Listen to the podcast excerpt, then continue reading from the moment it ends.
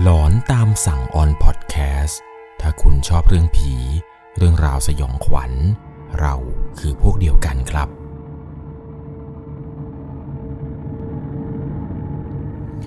สวัสดีครับทุกๆคนครับ ขอต้อนรับเข้าสู่ช่วงหลอนตามสั่งอยู่กับผมครับ 1 1 LC สำหรับเรื่องราวความสยองขวัญในวันนี้ที่ผมจะเล่าให้ฟัง เป็นเรื่องเล่าเกี่ยวกับหอพักครับ ผมเนี่ยไม่เคยมีความเชื่อว่า เอ้ย ถ้าเกิดหอพักแบบหอพักเก่าๆ หรือว่าหอพักที่แบบสร้างมานาน เวลาเราย้ายเข้าไปอยู่เนี่ย มันจะต้องแบบคิดว่าจะต้องเจอเรื่องหลอนๆ หรือเจอเรื่องผีอะไรอย่างแน่นอนใช่ไหมครับ แต่ปรากฏว่าเรื่องราวในวันนี้ที่ผมจะเล่าให้ฟังนี้ฮะ มันเป็นเรื่องเล่าของหอพักที่เพิ่งสร้างใหม่ แล้วเป็นหอพักหอในในมหาวิทยาลัยแห่งหนึ่งทางภาคเหนือด้วยนะครับ ต้องบอกก่อนเลยนะครับว่า ความคิดที่ว่าหอพักแบบหอพักที่สร้างมานานแล้วจะมีเรื่องหลอนเนี่ยถูกตัดออกไปเลยครับ ตั้งแต่มาเจอเรื่องเล่าเรื่องนี้ มันมีหอพักใหม่ที่เพิ่งสร้าง แล้วมีผีอยู่ก่อนที่เราจะย้ายเข้าไปอยู่ด้วยนะครับ เรื่องราวจะเป็นอย่างไรในวันนี้ ก่อนจะเข้าไปรับชมรับฟังกัน ก่อนอื่นต้องบอกก่อนนะครับ จะต้องใช้วิจารณญาณในการรับชมรับฟังกันให้ดี ๆ เรื่องราวเรื่องนี้ครับ ถูกส่งมาจากผู้ฟังทางบ้านท่านหนึ่ง เธอเนี่ยมีชื่อว่าคุณทิพย์ครับ คุณทิพย์เนี่ยตอนที่เจอเรื่องราวหลอนๆที่เกิดขึ้นนี้นะครับ ตอนนั้นเนี่ยเธอเรียนอยู่ชั้นเอ่อปี 2 ของวิทยาลัยแห่งหนึ่ง เป็นวิทยาลัยชื่อดังครับทางภาคเหนือ แต่ขอไม่เอ่ยชื่อสถาบันนะครับ เพราะว่าเรื่องนี้เนี่ยมันเกิดขึ้นตอนที่แบบเธอเพิ่งจะจะย้ายเข้าไปตอนเรียนอยู่ตอนตอนช่วงประมาณปี 2 เทอมหนึ่งเห็นจะได้ โดยส่วนตัวแล้วครับ เธอเนี่ยจะพักอาศัยอยู่ในหอในของทางมหาวิทยาลัยนั่นแหละครับ ซึ่งตั้งแต่มีการปรับปรุง แล้วก็มีการสร้างหอใหม่ขึ้นมาเนี่ยก็คิดว่าเออถ้าเกิดหอใหม่สร้างเสร็จเนี่ยก็อยากจะย้ายครับอยากจะย้ายเข้าไปอยู่หอที่เพิ่งจะสร้าง เพราะว่าหอเดิมที่อยู่เนี่ยมันอยู่กันได้น้อยครับอยู่ได้ประมาณแค่คน 2 คน หอใหม่ที่เพิ่งสร้างเนี่ยมันเป็นหอที่แบบพักกันได้หลายคนมากครับพักกันได้ประมาณ 3-4 คนเลยใน 1 ห้อง ซึ่งไอหอที่เพิ่งสร้างใหม่นี้นะครับมันจะไปตั้งติดอยู่กับ หอชาย ตรงนั้นเนี่ยมันจะมีประมาณ 2-3 ตึกเห็นจะได้ ซึ่งหอใหม่ที่เพิ่งสร้างเนี่ยเขาดันไปสร้างติดหอชายก็เพื่อว่า หลังจากที่หอนี้สร้างขึ้นเสร็จแล้วครับเขาจะให้ผู้ชายที่อยู่ในหอนั้นเนี่ยย้ายออกไปอยู่หอใหม่ครับ อยู่ตรงด้านหลังของมหาวิทยาลัย แล้วก็จะใช้หอชายนี่ครับรวมกันเป็นตรงนี้เป็น location ของหอหญิงกันเลยทีเดียว หลังจากที่หอใหม่นี้สร้างเสร็จครับ เธอเนี่ยก็ได้มีการทำเรื่องย้ายเลยครับ ย้ายเข้าไปอยู่หอใหม่กับเพื่อนอีกหนึ่งคน เพื่อนคนนี้เนี่ยชื่อว่ามด พักกันอยู่ 2 คนในห้องเดียวครับ วันนั้นเนี่ยก็คือพากันย้ายข้าวย้ายของจากหอเก่า ไปอยู่หอใหม่กันทั้งวันเลย ช่วยกันยกข้าวยกของอะไรไปกันไปยกกันไปเรื่อยครับ ช่วยกันทำความสะอาดนู่นนี่นั่นย้ายอะไรไปจนเสร็จ กว่าจะเสร็จตอนนั้นเนี่ยเวลาประมาณบ่ายสองกว่าก็เลยคิดว่าเออแบบโอ้กว่าจะเสร็จเนี่ยเราไปหาซื้อของกินมานั่งกินกันดีกว่า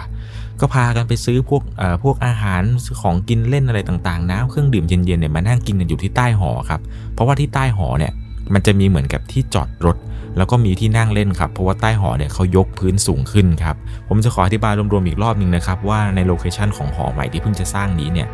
มันก็จะรวมๆกับหอเก่าก็คือ เขาจะเรียกกันว่า หอพักหมายเลขหนึ่งเป็นหอพักหญิง หอพักหมายเลขสองนี่ก็คือหอพักเก่าครับที่เธอนั้นเคยอยู่ ซึ่งเป็นหอเดิม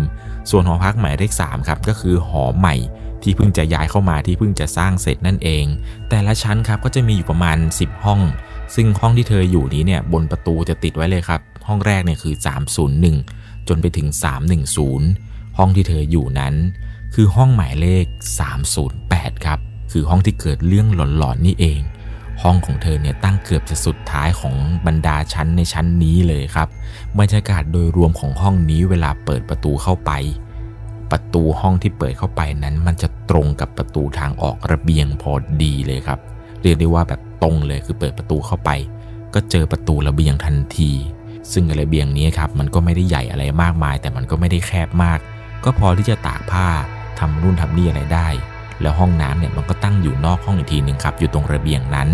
ด้วยความที่ว่าหอนี้เนี่ยมันเพิ่งจะสร้างเสร็จใหม่ ๆ ประตูทางออกไประเบียงเนี่ยมันเปิดค่อนข้างยากนิดนึงครับคือจะเปิดแต่ทีมันต้องแบบใช้ตัวเนี่ยกระแทกไปแรงๆเลยพออยู่มาช่วงแรกๆเนี่ยครับก็ไม่ค่อยจะมีเรื่องอะไรแปลกๆเกิดขึ้นสักเท่าไหร่ จนเพื่อนเนี่ยมันเริ่มมีแฟน แล้วเพื่อนมันก็เริ่มออกไปค้างคืนข้างนอกบ่อยๆ ครับทำให้เธอนั้นจะต้องนอนอยู่คนเดียว เรื่องราวแปลกๆเนี่ยมันก็เริ่มที่จะเกิดขึ้นกับเธอ มีอยู่วันหนึ่งครับ ที่เธอเนี่ยไปเรียนตามปกติเลย ช่วงเช้ากับช่วงบ่าย แต่พอช่วงหลังจากที่ช่วงบ่ายเสร็จปุ๊บครับ เธอเนี่ยมีการทำวิจัยในห้อง ก็เลยเลิกดึกครับ ตอนนั้นเนี่ยกว่าจะเลิกก็โอ้โหมืดค่ำพอสมควรเลยไอ้พวกเพื่อนคนอื่นๆที่มาเรียนเนี่ย มันก็มีฟงมีแฟนครับมารับกันไป แฟนแต่ละคนมารับเนี่ยก็มาจอดรถรอใต้ตึกกันเลย แต่ส่วนเธอเนี่ยไม่มีแฟนครับ ก็ต้องเดินกลับหอเพียงคนเดียว ในระหว่างที่เดินมานี้เรื่อยๆครับในใจเนี่ยก็คิดครับว่าโหนี่เราโชคดีมากๆเลยเนี่ยที่เราอยู่หอใน ถ้าเราอยู่หอนอกเนี่ยไม่รู้จะต้องเดินออกไปไกลขนาดไหนกว่าจะถึงห้อง พอเดินมาถึงยังหน้าห้องของตัวเองครับ ก็รีบไขกุญแจเข้าไปทันที พอเปิดประตูเข้าไปปุ๊บ ถึงกับต้องตกใจเลยครับ เพราะว่าประตูระเบียง ถูกเปิดออกโล่ง โล่งเหมือนกับว่าเธอนั้นเปิดทิ้งเอาไว้เลย แต่เธอเนี่ยจำได้ครับว่าห้องเนี้ยก่อนออกเนี่ยล็อกหมดทุกอย่างล็อกประตูระเบียง และซึ่งประตูนี้เนี่ยมันเปิดยากมากๆ เป็นไปได้ยากครับที่ลมเนี่ยจะพัด เพราะว่าถ้าลมพัดเนี่ยประตูมันต้องตีกลับข้างใน แต่นี่ถ้าเกิดเปิดประตูระเบียงเนี่ยมันต้องเปิดจากข้างในห้องครับ มันต้องกระแทกแรงแบบแรงมากๆ ตอนนั้นเองเนี่ยก็คิดว่า หรือว่าเพื่อนมันกลับมาแล้วมันก็ลืมล็อกหรือเปล่าวะ ก็ไม่ได้คิดอะไรครับ แต่ตอนนั้นคือเดินเข้ามาในห้องปุ๊บก็รีบเดินสำรวจในห้องเลยว่า มีใครเข้ามาหรือว่ามีโจรแอบเข้ามาขโมยของหรือเปล่า ก็เดินสำรวจห้องครับ เดินไปเดินมาเดินมาเดินไป ก็ไม่มีทรัพย์สินมีค่าอะไรสูญหายสักกระอย่าง ก็เริ่มที่จะมั่นใจครับว่า สงสัยเพื่อนมันจะเข้ามาหรือมั้งคิดว่ามดเนี่ยมันน่าจะเดินเข้ามาเอาของตอนที่เธอเรียนหรือเปล่า ก่อนจะเข้านอนครับช่วงเวลาประมาณห้าทุ่มกว่าพอดี พอนอนไปได้สักพักหนึ่งครับ มันยังนอนยังไงมันก็นอนไม่หลับ มันรู้สึกว่ามันเสียวหลังยังไงก็ไม่รู้ครับ เตียงของเธอนั้นจะตั้งติดกำแพงฝั่งขวา ส่วนเพื่อนเนี่ยจะตั้งอยู่ตรงกำแพงฝั่งซ้าย ในระหว่างที่เธอกำลังนอนนี้ครับ มันเหมือนกับว่า ได้ยินเสียงคนนะครับ เหยียบถุงพลาสติก ที่เป็นถุงพลาสติกแบบถุงกอบแก๊บอะครับ เวลาเอาเท้าเหยียบมันจะดังกรอบแกรบแบบ เสียงนี้เนี่ยมันเป็นเสียงคนเหยียบแล้วก็แบบเหมือนกับจะลากถุงพลาสติกนี้ครับลากไปด้วย ตอนนั้นเองก็ไม่ได้แบบไม่ได้อยากจะลืมตาขึ้นมามองเลยครับ แต่ก็ต้องแบบตกใจขึ้นมาเพราะว่าเสียงนี้เนี่ยมันดังแบบดังข้างๆหูเลย พอลืมตาขึ้นมาได้นิดเดียวครับ เธอเนี่ยเห็นภาพเหมือนกับมีใครบางคนนะครับ เดินเหมือนกับเป็นคนคล้ายๆ กับคนพิการเดินแบบเดินลากขา ซึ่งสิ่งที่เธอเห็นเนี่ยมันเดินลากอยู่ในห้องครับ พอเธอเห็นแค่นิดเดียวเนี่ยเธอก็รีบหลับตา แล้วก็คุมโป่งทันทีในใจเนี่ยก็ท่องครับว่าท่องคาถาชินบัญชรไป จนเธอนั้นเผลอหลับไปตอนไหนก็ไม่รู้ครับ มารู้อีกทีหนึ่งคือ เช้ามาปุ๊บก็ลืมตาขึ้นมา ปรากฏว่าในห้องเนี่ยครับ เธอนอนเพียงแค่คนเดียวเลยครับในคืนนั้น เพื่อนเนี่ยไม่ได้กลับมา หลังจากคืนนั้นที่เกิดเรื่องเนี่ยเธอก็รีบอาบน้ำแล้วก็ไปเรียนหนังสือตามปกติเรียนเสร็จก็กลับมานอนทำอย่างนี้ไปจนเกือบประมาณอาทิตย์กว่าๆได้ครับ อาทิตย์ถัดมา เพื่อนเนี่ยมันก็ออกไปกินเหล้ากับแฟนครับ แต่มันบอกเธอว่าเดี๋ยววันนี้เนี่ยจะกลับมานะ อาจจะกลับมาดึกหน่อย ทุกครั้งในเวลาเพื่อนมาครับ เพื่อนมันก็จะชอบมาเคาะประตูเรียกตลอดเลย เพราะว่ามันไม่ชอบเพราะกุญแจ มันมีกุญแจของมันก็จริงแต่มันก็ชอบทำหาย ในคืนนั้นครับในคืนที่เพื่อนบอกว่าเดี๋ยวจะกลับมาดึกๆเนี่ย เธอก็รู้แล้วเดี๋ยวเพื่อนก็ต้องมา ก็เลยตัดสินใจไม่ล็อกประตูครับ ตอนนั้นเนี่ยกลับมาถึงหอเนี่ยล็อกอยู่ แต่ว่าพอจะเข้านอนเนี่ยก็ไปเปิดประตูทิ้งเอาไว้ครับ เพื่อที่ว่าบางทีเธอหลับไปแล้วเนี่ยจะได้ไม่ต้องสะดุ้งตื่นขึ้นมาเปิดประตูให้มันจำได้ว่าคืนนั้นเนี่ยก็นอนอยู่ครับ นอนไปได้สักประมาณตีสองตีสามก็สะดุ้งขึ้นมาครับ เพราะว่าได้ยินเสียงคนเคาะประตูครับ เป็นเสียงที่ดังมากๆ ดังปักปักปักปักปักเธอก็รู้ทันทีเลยครับว่าสงสัยเพื่อนมันจะกลับมาแล้ว ตอนนั้นเนี่ยก็งัวงเงียมากๆครับ แต่ก็ไม่ได้ลืมตาลงไปเปิดให้มัน ก็ตะโกนบอกมันไปครับว่า เออ เข้ามาเข้ามาประตูไม่ได้ใส่ก่อนเข้ามาเลยไม่ได้ล็อก สักพักหนึ่งครับ เสียงเคาะประตูเนี่ยมันก็เงียบหายไป โดยที่เธอก็ไม่ได้ตื่นขึ้นมาหรอกครับ ตอนนั้นเธอก็กำลังสลืมสลืออยู่ ในระหว่างที่นอนนี้ครับ เธอก็มีความรู้สึกเหมือนกับว่า มันมีเสียงคนเดินไปเดินมา ความรู้สึกเนี่ยเหมือนกับว่ามีใครบางคนกำลังเดินวนเวียนอยู่ในห้อง เธอก็เลยค่อย ๆ ลืมตาขึ้นมาครับ ด้วยความที่ว่าตอนนั้นเนี่ยปวดฉี่ด้วย พอลืมตาขึ้นมาเท่านั้นแหละครับ ภาพที่เห็นคือ มันมีร่างร่างหนึ่ง ดูแล้วเนี่ยเป็นร่างที่ใหญ่มากๆ ไม่สามารถระบุได้ชัดเจนครับว่านี่คือผู้หญิง หรือว่านี่คือผู้ชาย แต่ร่างนี้เนี่ยมันเดินไปเดินมา ทีแรกที่เธอเห็นเนี่ยเธอเข้าใจว่าเป็นเพื่อนครับ ก็ลองค่อยๆ ลืมตาขึ้นมามากกว่าเดิม ก็ได้เห็นครับว่าร่างร่างนี้ที่มันเดินอยู่นี้ มันก็ค่อยๆเดินผ่านไปเรื่อยๆเรื่อยๆ แล้วก็ไปจบอยู่ตรงระเบียงนอกห้อง หลังจากนั้นเนี่ยเธอก็คิดว่าเพื่อนมาแหละ ก็เลยตัดสินใจค่อยๆ ลุกจากเตียงครับ แล้วก็เอื้อมมือไปเปิดสวิตช์ไฟที่อยู่บนหัวเตียง เพื่อที่ว่าจะลุกไปเข้าห้องน้ำทันทีที่เปิดไฟครับ ปรากฏว่า ห้องเนี่ยสว่างสวัยแต่ไม่เห็นเพื่อนตัวเองครับ ในค่ำคืนนั้นที่เห็นว่ามีคนเดินไปเดินมา ไม่ใช่เพื่อนครับ เป็นใครก็ไม่รู้ และพอเปิดประตูระเบียงออกไปปุ๊บ ก็ไม่มีใครยืนอยู่ตรงนอกระเบียงด้วยเลยพอเธอเห็นเช่นนี้ครับก็รีบเข้าห้องน้ำรีบทำธุระให้เสร็จอย่างไว แล้วก็รีบกลับมานอนคุมโปง คืนนั้นเนี่ยจำได้ว่าเปิดไฟนอนทั้งคืน อเช้ามาครับ เธอเนี่ยก็ตื่นขึ้นมาเธอก็มีความรู้สึกว่ามันมีบางสิ่งบางอย่างที่มันแปลกไปพอสมควรเพราะว่าพักหลังๆมานี้ครับไอ้ถ้วยชามที่เธอกินเอาไว้ตอนกลางคืนเนี่ยกะว่าเดี๋ยวจะตื่นขึ้นมาล้างในตอนเช้า สิ่งที่เธอเห็นทุกเช้าเลยก็คือ จานชามที่เธอกองเอาไว้นะครับ ตรงซิงล้างจานบางบางครั้งที่แบบเวลากินข้าวเนี่ยมันจะมีคราบเหลืออยู่ พอเช้ามาครับ เธอจะเห็นเป็นลักษณะเหมือนกับมีใครบางคน ใช้ลิ้นนะครับเลียจานแบบเลียลากขึ้นไป แล้วก็กลิ่นแบบกลิ่นที่ว่าไอ้พวกที่เธอแช่ไว้ในจานชามที่แช่ไว้เนี่ย มันก็เหม็นเน่าแบบเหม็นเน่าเกินแบบเกินความเป็นจริงมากๆ ทิ้งไว้คืนเดียวเนี่ยมันไม่น่าจะเหม็นแบบกลิ่นไม่น่าจะเหม็นแรงขนาดนี้ แต่กลิ่นที่เธอสัมผัสได้เนี่ยคือมันเหม็นแรงและทุกจานเนี่ยมีคราบแบบเลียคนแบบเอาลิ้นเลียแบบเลียลากขึ้นไปตั้งแต่แบบล่างจานจนถึงบนจาน จนมีอยู่คืนหนึ่งครับ ที่เธอเนี่ยมีความรู้สึกว่า มันมีบางสิ่งบางอย่างเนี่ยเริ่มผิดปกติแล้วกับหอที่เราอยู่ ในคืนนั้นเนี่ยเธอกลับมาหอดึกกว่าทุกๆวันเลยครับ เพราะว่าในคืนนั้นเนี่ยเหมือนกับไปกินข้าวกับญาติ แล้วก็กลับเข้ามาในหอเนี่ยตอนดึกพอเดินมาถึงที่หน้าห้องครับในจังหวะที่กำลังจะไขกุญแจเปิดห้องไปเนี่ยในมือเนี่ยก็ถือหนังสือพลุงพลังเลยครับตอนนั้นเองเนี่ยก็ไขประตูเปิดไปปุ๊บด้วยความที่ว่าสวิตไฟเนี่ยมันอยู่ในห้องครับ เธอจะต้องเอื้อมมือไปเปิดไฟ ในจังหวะที่แบบไฟมันกำลังจะเปิดครับ มันจะมีช่วงหนึ่งที่ว่าไฟเนี่ยมันจะกระพริบกระพริบก่อนใช่ไหมครับในจังหวะที่ไฟมันกระพริบนั่นแหละครับ เธอนั้นเห็นภาพภาพหนึ่ง เป็นผู้หญิงคนหนึ่งครับ นั่งยองยองอยู่ตรงข้างถังขยะ นอกระเบียง ภาพนั้นเนี่ยเธอเห็นชัดเจนมากเลยครับ มีผู้หญิงคนหนึ่งเดี๋ยผมแบบผมยาวๆใส่เสื้อแบบเสื้อผ้าเก่าๆนั่งยองยองกอดเข่าตัวเองอยู่ข้างถังขยะ ที่มันตั้งอยู่ตรงนอกระเบียงพอเธอเห็นภาพเช่นนั้นเนี่ยไอ้หนังสือที่เธอกองอยู่บนมือนั้นหล่นลงกับพื้นเสียงดังปุ้งจนทำให้มีเพื่อนข้างห้องห้องหนึ่งครับ ที่อยู่ห้องข้างๆกันเนี่ย ตกใจครับว่าเสียงอะไร เปิดประตูออกมาดูเห็นเธอนั้นยืนค้างอยู่หน้าห้อง ในค่ำคืนนั้นเนี่ยเธอไม่กล้าเข้าไปนอนในห้องของตัวเองเลยครับ ก็เลยบอกเพื่อนที่เปิดประตูมาว่า เธอ คืนนี้เราขอไปนอนด้วยสิ เราไม่กล้านอนเลยว่ะ แต่ก็ไม่ได้เล่าให้กับเพื่อนคนนี้ฟังครับว่าเกิดอะไรขึ้น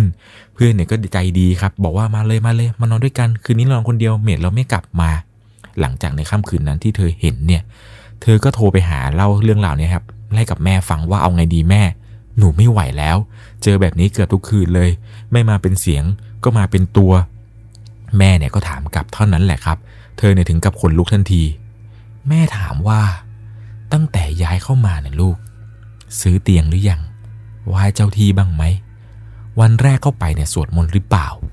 เท่านั้นแหละครับ เช้ามาเนี่ยเธอรีบเอาเหรียญบาทเนี่ยไปวางตรงหน้าห้อง ไปวางตรงระเบียง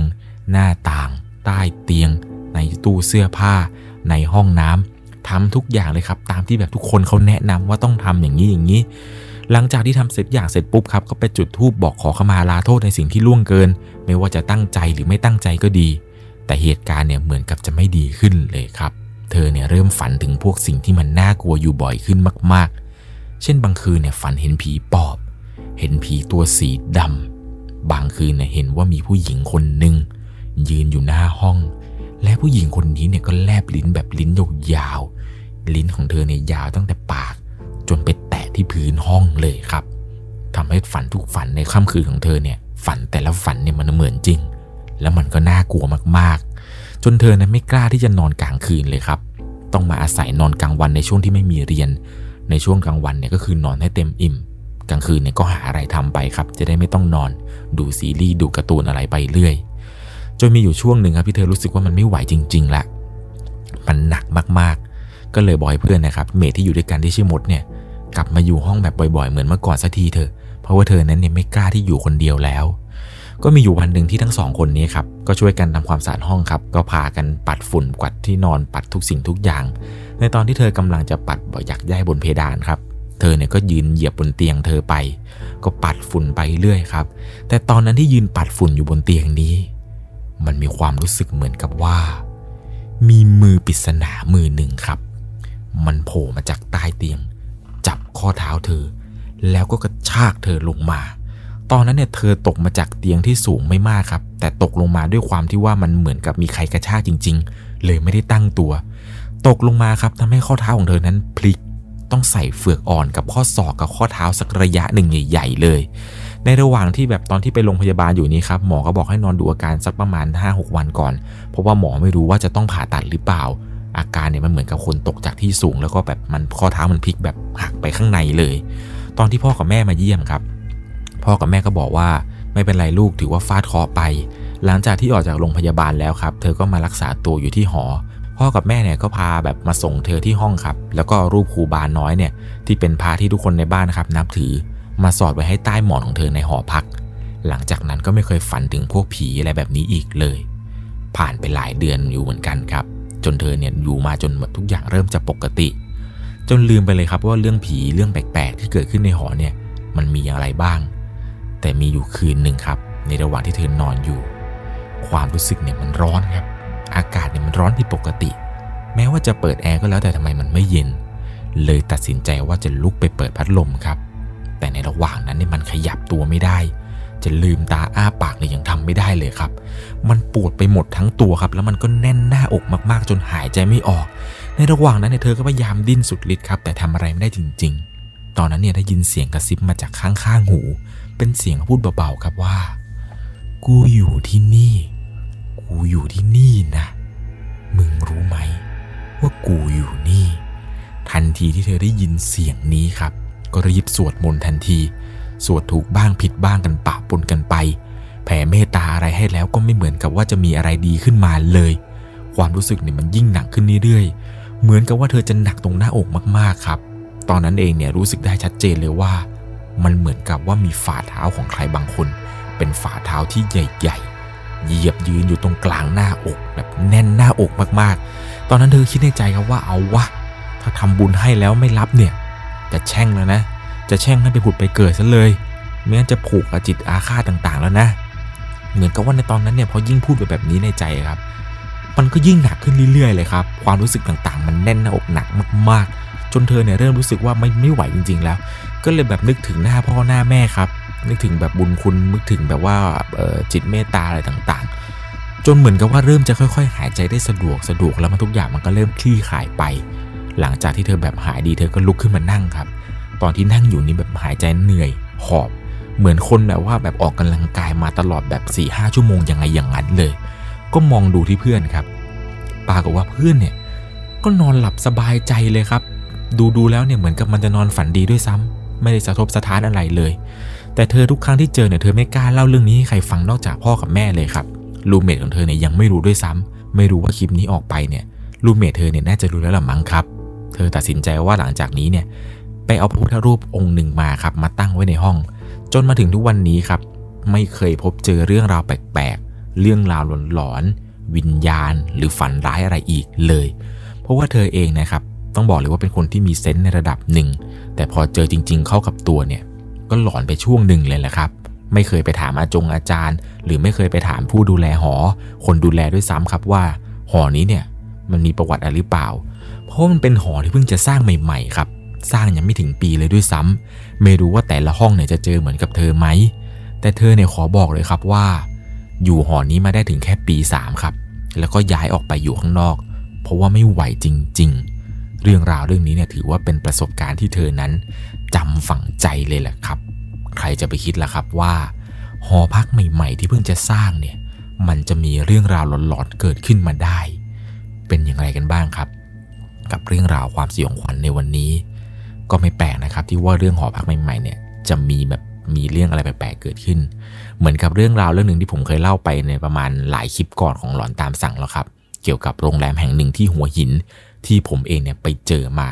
เพราะว่าโรงแรมนั้นก็เพิ่งสร้างใหม่ครับ แต่ว่ามันเกิดเรื่องตอนที่กำลังสร้างโรงแรมนั่นแหละครับ ไม่จำเป็นเลยครับว่าจะต้องสร้างทับที่ หรือมีใครเนี่ยมาฆ่าตัวตายในห้องแล้วก็ถึงจะเจอเรื่องหลอน เพราะว่าสิ่งปลูกสร้างที่สร้างใหม่ๆเนี่ยก็มีเรื่องราวหลอนๆเกิดขึ้นได้เหมือนกัน ยังไงแล้วนะครับ ใครที่อยู่หอพักในมหาวิทยาลัย ยิ่งเป็นหอใหม่อยู่ด้วยเนี่ย ก็ลองสำรวจตัวเองให้ดีๆนะครับ ว่าหอที่อยู่นี้ อาจจะมีเรื่องอะไรแปลกๆเกิดขึ้น เหมือนกับเรื่องราวที่คุณทิพย์นั้นเจอ ก็เป็นไปได้นะครับสำหรับในค่ำคืนนี้ก่อนจากกันไป ถ้าคุณชอบเรื่องผี เรื่องราวสยองขวัญ เราคือพวกเดียวกันครับ ถ้าได้ยินเสียงใครเดินไปเดินมาในห้อง อย่าลืมตานะครับ หลับตาต่อไปเลย สวัสดีครับสามารถรับชมเรื่องราวหลอนๆเพิ่มเติม ได้ที่ YouTube Channel 1 LC ยังมีเรื่องราวหลอนๆที่เกิดขึ้นในบ้านเรา รอให้คุณนั้นได้รับชมอยู่นะครับ